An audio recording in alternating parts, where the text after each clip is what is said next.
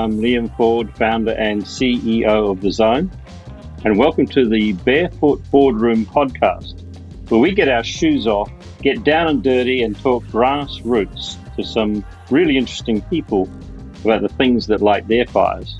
Sometimes controversial, sometimes funny, always informative. Today I speak with Asa Cox from Arcanum A I. Asa's not a not a real tech guy, but he runs a bleeding-edge tech business focused on machine learning and A I. And as you know, A I can be pretty controversial, even spooky for some people. So let's hear what Asa has to say. Hey and welcome, and this morning I'm with Asa Cox, although I screwed up his name at the beginning.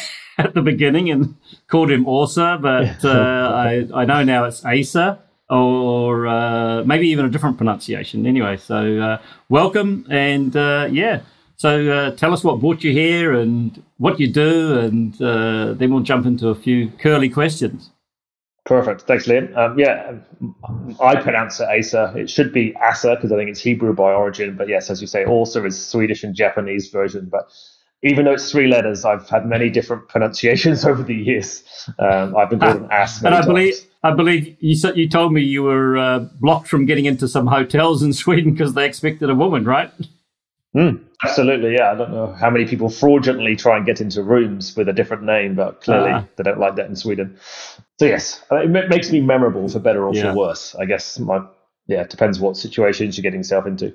Again, thanks for having me on. Really, really excited to have a chat. I've been in New Zealand eight years, moved here from Canada uh, and from the U K originally. I'm a non-technical founder of a AI company, which probably seems very bizarre. But and for me, I've always been in business, entrepreneurialism, strategy, business development. So for me, it's been a lot more about relationships. Um, I was in the pharmaceutical industry for fifteen years doing international business development, created a data I P company off the back of that. And that took me to North America, where I kind of began to see artificial intelligence bubbling up out of academia into the real world. When I came from Canada to New Zealand, it was then a chance to pivot my career. I didn't, I've got young kids, so I didn't want to leave the country to do consulting, which is what I was doing. And so I literally created a new LinkedIn profile, started drinking lots of Wellington coffee and craft beers, and, and basically just started um, you know, trying to find a new opportunity, and, and A I M L became that opportunity. For those listeners who don't know what M L is, and most people know what A I is, artificial intelligence, but M L might be uh, mm. a stretch for them. Yeah, it's true. Yeah, you, you kind of clump them together, but you're right. Um, machine learning, so the ability of a computer or its algorithms to be able to improve over time. So using the data that goes in, they the algorithms have pattern recognition.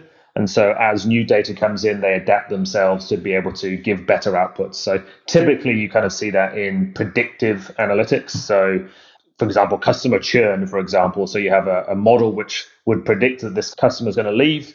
But as the data changes, um, then it will adapt and change the predictions. Okay, so it's sort of real-time learning in a way. So mm, absolutely. Yeah, it, it can be done you know, once a year, or it can be done once a second. If you think about Uber, it has machine learning running on your cell phone. And so it has to do it in real time because it's part of that user experience. But if you're I don't know, a utilities company, you may do your customer churn model once every month or once every year. So it's kind of a bit of horses for courses in machine learning and A I. Okay, okay, cool. So for all the listeners, because they know that uh, the zone here is about uh, making organizations more human, and one of the questions mm. that's going to be on everyone's lips is, hey, is A I going to take over, and are we going to be slaves to the machine, or, you know, what, mm. what's going to happen?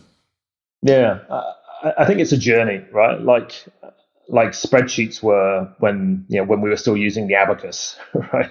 Um, you know, you, you also hear industrial, the industri- fourth industrial revolution and that kind of stuff. And I, I think it's, It's a valid position. Yes, there are going to be some jobs which are going to be automated and people are going to be out of work. But there's also going to be a, a new technology, artificial intelligence, which needs to be fed and watered and looked after and ultimately is still designed by humans. Um, and it will also, for the foreseeable future, augment the human workforce. So the idea would be to make it so that there's more productivity, there's less brain dead work, People are happier in their jobs because they're not doing repetitive tasks. You know, so it's kind of how do you remove what the humans don't want to do and give that to the machines to release the humans to do what they want to do? How do you get them to be better performing? How do you get them to be happier in the in the workforce? Mm. So I think we've got to view artificial intelligence not as replacing humans, but supercharging humans, uh, because that just puts it in a much different mindset. And I think that's one of the the barriers we have as an industry, is how to move the the rhetoric from the this image of um, robots and a production line as a company into uh, exoskeleton suits like on a Marvel movie, right? How do we actually supercharge humans rather than replace them? Okay, so that that's really cool. And then what do you think are going to be the early jobs that are going to be, um, you know, taken taken by machines or this machine learning or A I? Yeah, I, I think there's repetitive tasks. I mean, the data entry stuff, the, you know, copying and pasting things from, from written forms into databases, even low-level advice. So if you're having just to look something up in, if you can Google the answer and give it to somebody, that's also going to be automated. And it will, that that obviously covers a lot. So if you, if you, even if you're in a knowledge-based industry, if the knowledge is readily accessible with a Google search, that kind of job will be replaced, because information now is ubiquitous. Access to information is ubiquitous. It's really, how do you build that into a, a product or a service or an organization, and therefore into a job?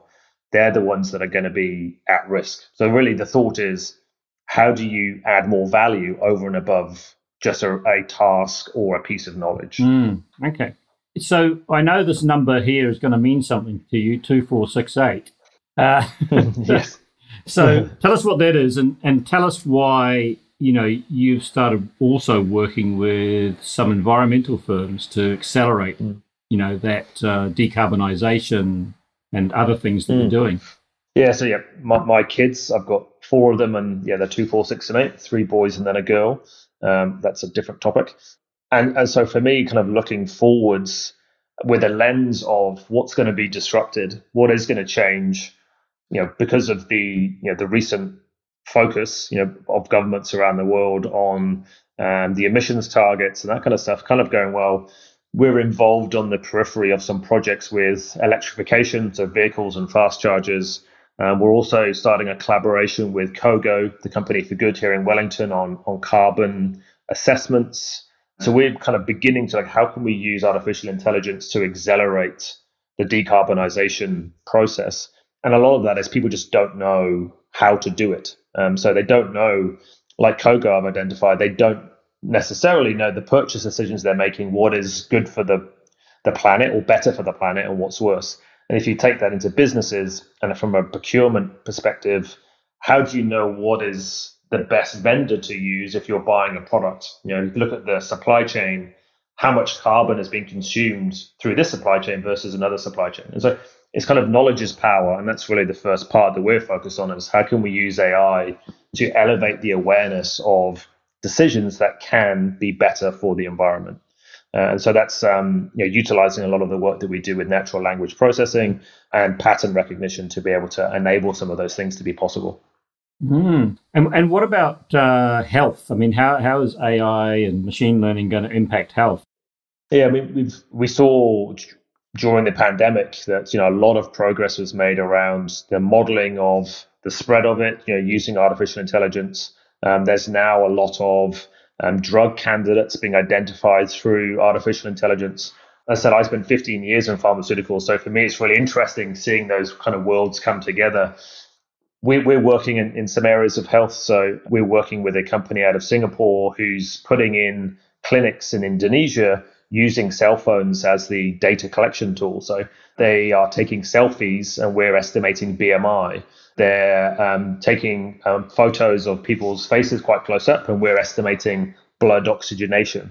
So it's kind of, it's beginning to take, use A I to take better healthcare to, you know, the remotest parts of Indonesia, which is which is really cool. We're then working with another organization who uh, has diabetes uh, management um, software, and so they want to know, are people doing their blood glucose levels correctly? So there's a whole bunch of different ways that A I isn't necessarily going to replace doctors or the healthcare system, but they're going to really enable better health management. And for, for me, it's how do you get to fully personalized management? So we know Spotify, we know um, Netflix, and we know how great it is because it's personalized for us. Why can't healthcare get to that point? Why can't education get to that point? Why can't transport get to that point? So on and so forth, right? As we're giving away a lot of data. There's a lot of data out there. How do we get it so it works for us rather than it feeling like we're giving and not getting much back for it? Mm. So here's a bit of a challenging question. So let's say we're improving health outcomes, but, you know, recently in the news here in New Zealand, at least, you know, the healthcare workers are saying, hey, we're, we're burnt out. We're, we're like mm. struggling. We're the healthcare service is, is really, you know, there's some issues with nurses, the number of nurses mm. available.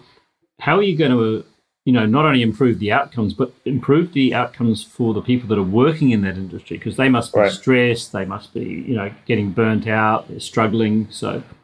Yes, no, absolutely. So kind of looking at the, the system itself and how A I can improve that. So you've got little things around shift patterns and shift work. How can you begin to identify the optimum pattern for health of the workers rather than the convenience for the hospital or whatever it may be? So looking at rotas and shifts, how do you begin to, if the staff are wearing kind of wearable trackers, how do you begin to identify elevated stress levels and fatigue and exhaustion?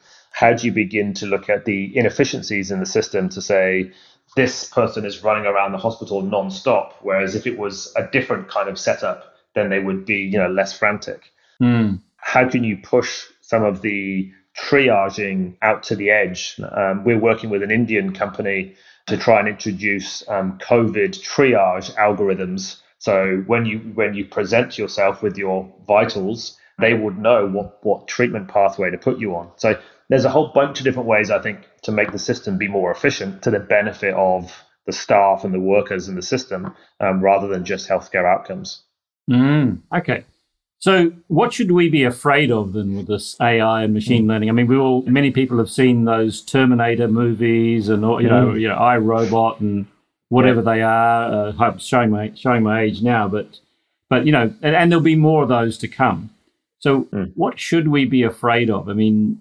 You know, what are we teaching these machines, and what, what should we be afraid of, and how do we, how do we change that?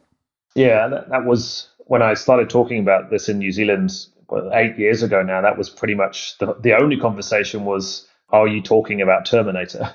And so that that that has been, you know, the prevailing, you know, sci-fi movie positioning that kind of A I has been battling with for quite a while. But it is also a, a genuine concern if we don't do something about it. So, you know, similar to the environment, you know, we don't want to get to the point where it's too late before we do something. A I is definitely moving at a very rapid pace. Um, it is able to consume all of human knowledge. There's these massive models, one called G P T three and G P T four is coming soon, that can write movies and write your emails and, you know, be as good as, um, you know, a lawyer to respond to queries. So again, that knowledge is coming. And if it gets into the wrong hands, so all innovations can be used for good and for bad, and we have to mm. be very conscious of that.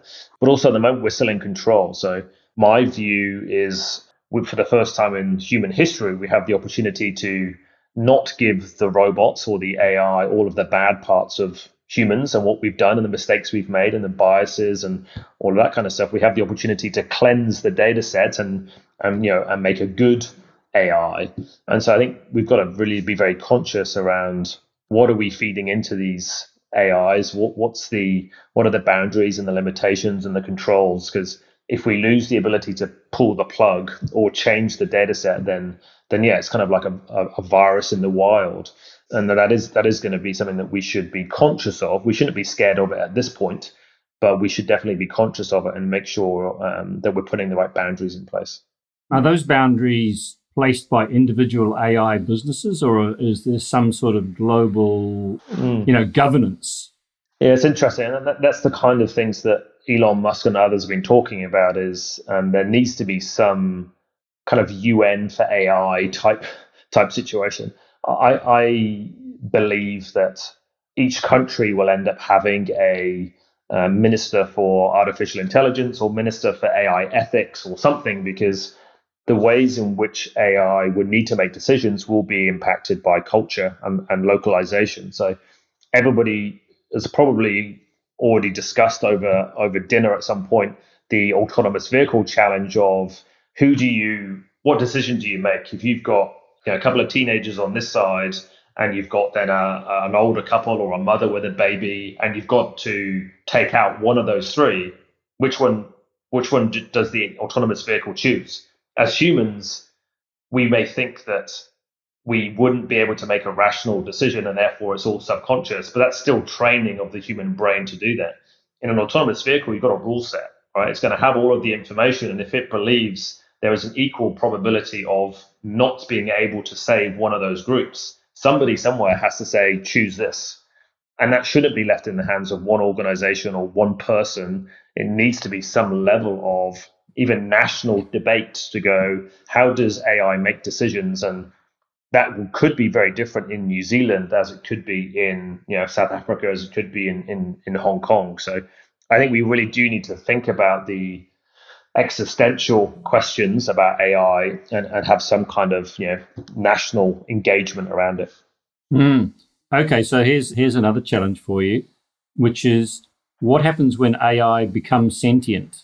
So it believes in its own way and it has its own value set and, you know, its own belief and its own decision-making models. And it's gone, okay, mm. you've you've set me free. I'm now sentient. So to all intents and purposes, it's, it's another it's another being. Mm. How do we how do we handle that? It's an interesting question, right? I mean, my um, my chairman Scott Houston has written a book on that very topic. Actually, you can reach out to me if you uh, if you want to have a connection to get a copy of it. And it, and it's interesting, right? Because then you start going, what is consciousness? What is a being? What is sentience? And what makes up that? So then you kind of get into quite an interesting philosophical discussion around it. But on the assumption that it has some autonomy and decision free freedom to make decisions, no matter, you know, what your philosophy is, then you still have to start thinking about how do we control it? How do we pull the plug on it if it goes rogue and starts making bad decisions? And I think that's something which we still haven't quite, you know, thought through, the, the kind of the thought processes, at least not in, in the masses. Maybe there's think tanks around the world doing that, probably quite likely. And I think when it's making, at the moment, A I is still making decisions by itself, but it's in a very narrow domain. So, you know, there isn't a human watching what you're watching on Netflix saying, this is the thing that you should watch, right? The A I is making decisions and predicting what you want to watch. And so it is already autonomous in that respect, but in a very narrow domain. That same A I couldn't say, this is what you should eat for breakfast based on your health profile. So it's it's when it has the ability to cross domains that it's going to become really powerful, and that's called general intelligence. But that's still a long way off um, in terms of um, being able to be, you know, rapidly deployed and cost effective and that kind of stuff. So I think we've got a while to wait for that, but we should still be very conscious of the what if scenarios and and make sure we've got sufficient control and boundaries um, to be able to deal with it. Well, you know, I've worked around the world in uh, some very interesting places, and I know it's even when people go crazy and they get power and uh, the ego and uh, takes over, you can't pull the plug on them either. You know, I mean, it, that's it, very ends, true. It ends yeah. up in war. So, so you know, probably mm. A I is is going to be, uh, you know, thinking about the consequences a lot more than than many many humans do, because it's probably going to be able to look at the history of things like war or et cetera mm. and go, hmm. should this be a good decision? Yes. Well, no. So long as it's programmed to all, never get to that point, right? And that, that's that's still the opportunity we have, is to say never escalate beyond this point. I think what's interesting and, and kind of triggered a thought around that is power at a human level is typically around the influence you can have over other people, not just mm-hmm. the decisions you can make. But and so how does A I get influence over lots of humans is going to be very difficult, but interesting. Some may argue that that's what's happening in social media uh, mm. in terms of being able to shape the way people think. But that's not the A I doing it. It's the human inputs and the human clicks and whatever else. There are ways in which we can address that. But in terms of yeah, the escalation of power of a sentient A I, then you've got to be able to influence people. Um, and that's a very different you know, different kind of thinking process. Yeah, yeah, because it seems that there are some humans that can influence people for the good, and mm. there's some humans that can seem to influence people for the bad. And um, mm. you know, I was listening to an interesting podcast this morning on on health and uh, nutrition, and they'd done an analysis of, I think, you know, several hundred influencers in the U K actually, and um, what they were promoting as healthy foods or promoting people to eat on their podcast or mm. just by placement of product. And I think it was something astounding, like ninety-five percent of their advice wouldn't meet the standard government advice wow. for, for good nutrition. Yeah. So, uh, and these are the uh, these are the main social influencers uh, mm. in the U K. So, wow. so you know, maybe A I can, you know, become a better influencer as well. Yeah, yeah. You're seeing the rise of digital influencers. It's quite interesting. You can find them on Instagram and TikTok and all other places now, where it's not a human which is giving out the messages. They're actually digital um, influencers, uh, and so really? They're not always driven by A I, um, but they are not humans doing the influencing. So it's you know, you can imagine for kids, if there was a Peppa Pig influencer, that they'd, they'd be pretty powerful. But as as adults, it's still still very much the same. If you identify with the caricature, then you will listen to the advice that it's given, even if you know it's not from a real human. And and it's it's really becoming quite significant. And from the the organizations and the influencer agencies that are being successful, it's pure profit, right? They haven't got to pay a human to be the influencer. They're just creating these digital influencers. So we definitely do have to be very conscious of that. And what does that mean for, for our kids? But also, how will it influence yeah, our eating habits, our our leisure habits, our education patterns, all that kind of stuff? It's it's definitely a, a new world. Uh, and that's before you know we get into the wonderful world of the metaverse and Web three point oh and that kind of stuff. So there's you know there's a lot of interesting challenges and opportunities ahead. Yeah, so how do we inoculate ourselves from that influence? I mean, you know, this is an age-old question. How do we, you know, you may or may not have an answer, but how do we inoculate ourselves from this influence so that we can take the inputs from external sources and then make better decisions, but we're still, mm. you know, our own agents? Mm. I think what we would do offline, we should begin to think about online, right? If we... If we are around people whose influence we don't like, we stop, you know, interacting with them. We kind of stay away from them if we have the opportunity to do so. And we can do the same thing digitally, right? There's, it's not as if we have we, we don't have any choice to consume all of the information. We are still in control. We can still not click on this thing. We can still not spend more time on this particular social channel. But I think also we we need to take a step back and go, what do we stand for? What are our morals? What are our views on the world? What are whatever? And kind of think about personal integrity and say, well, what are the standards that, you know, that, how, that I want to maintain, and then become more conscious of influence? Uh, 'cause I think that's that would be my concern, both for the world at large, but again, when I think about my kids, is do they are they going to have their own inoculation, to use your word? Do they already mm. know what they kind of stand for, and are they conscious of influence? Because if you're not conscious of it, then it's just going to keep on going in, and you're subconsciously going to be impacted. I think that's that's the real fear. Yeah, so it's almost like uh, everyone needs to understand what their what their values are, what their you know what their goals are in life, and you know what what am I doing that I shouldn't be doing, and what am I not doing that I should be doing? Mm. Yeah, absolutely. Yeah, yeah. Because then, then you have you know purpose, much more clarity on your purpose. You have much more clarity on your achievements in life and what you what you stand for. I think I think there has been a, a big disconnection, especially through the pandemic, when people are like, well, what am I doing here? What is the meaning of life, as it were? Do I enjoy my job? Do I like my friends? And there's kind of lo- lots of ex- existential crisis that people are having.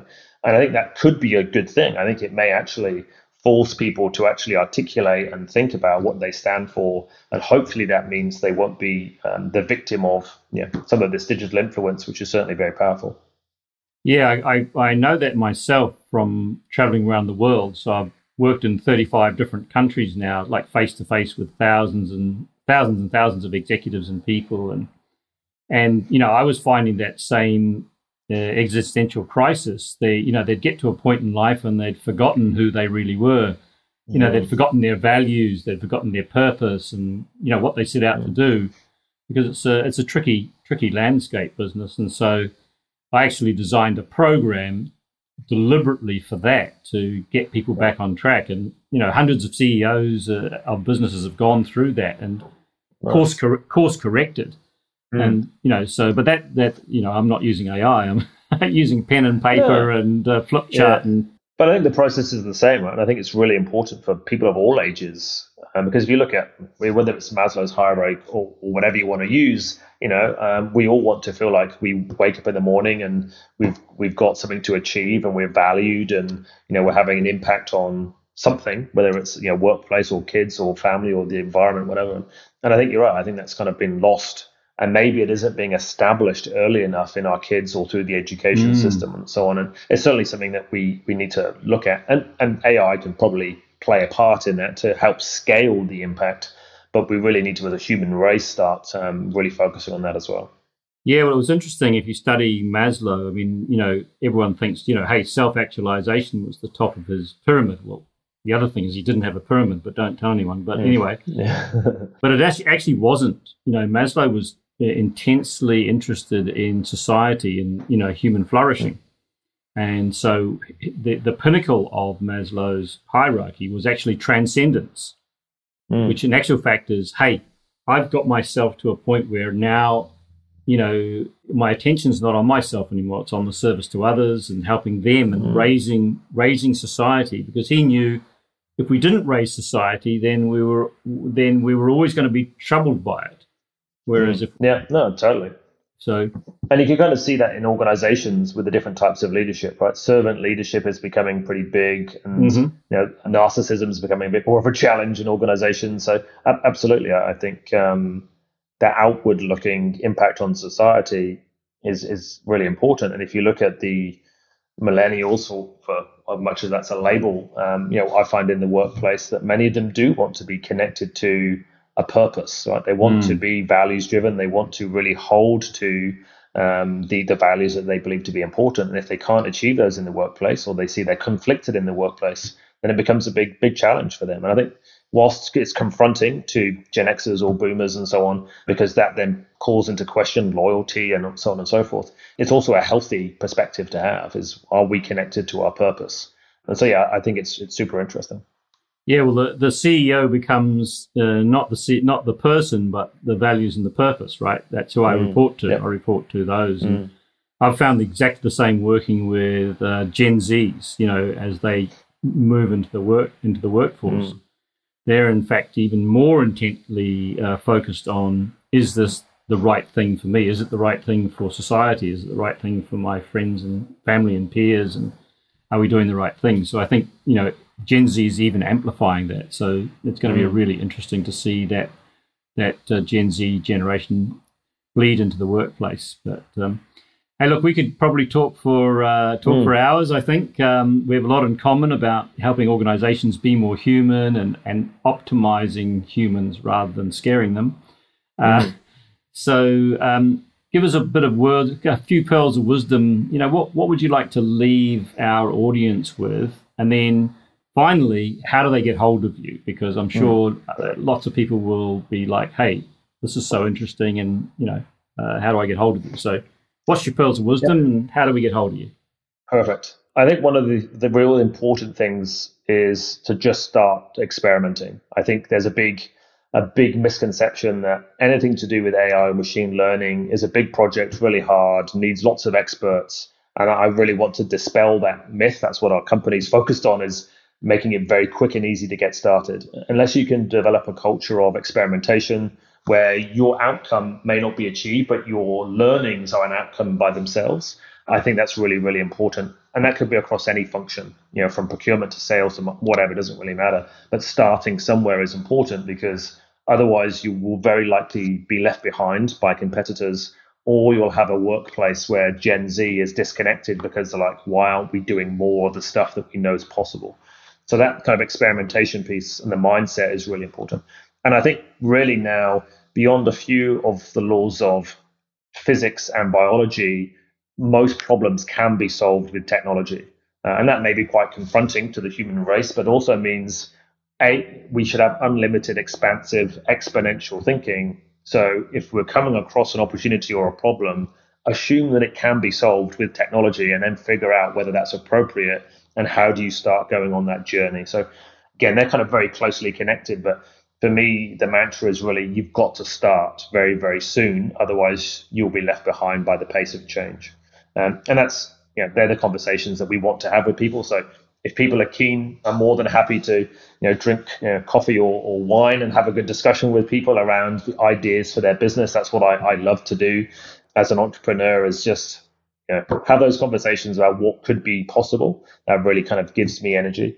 So you can reach out to me on, on LinkedIn. I think it's asa cox n z is my LinkedIn U R L. We're also on, on Twitter. I'm now experimenting in TikTok, if anybody's in there, which is an interesting world that I've just got into. Or you can just drop me an email, which is asa at arcanum dot a i. That's A R C A N U M dot A I. Fantastic. Oh, well, this has been a, a great conversation. And, and look, I've come away with more questions than, than, than, than answers, and Good. But also more excitement, you mm. know. So I'm like, wow, this is this is pretty cool. It's a cool. wonderful time to be alive. It really is. As much as there's a lot of fear around, there's a huge amount of opportunity and impact we can have. And, you know, we want to harmonize the good of humans to really make a big difference. That's fantastic. All right. Well, Asa, thanks very much. And, uh, We'll uh, see you again soon. Thank you, Liam.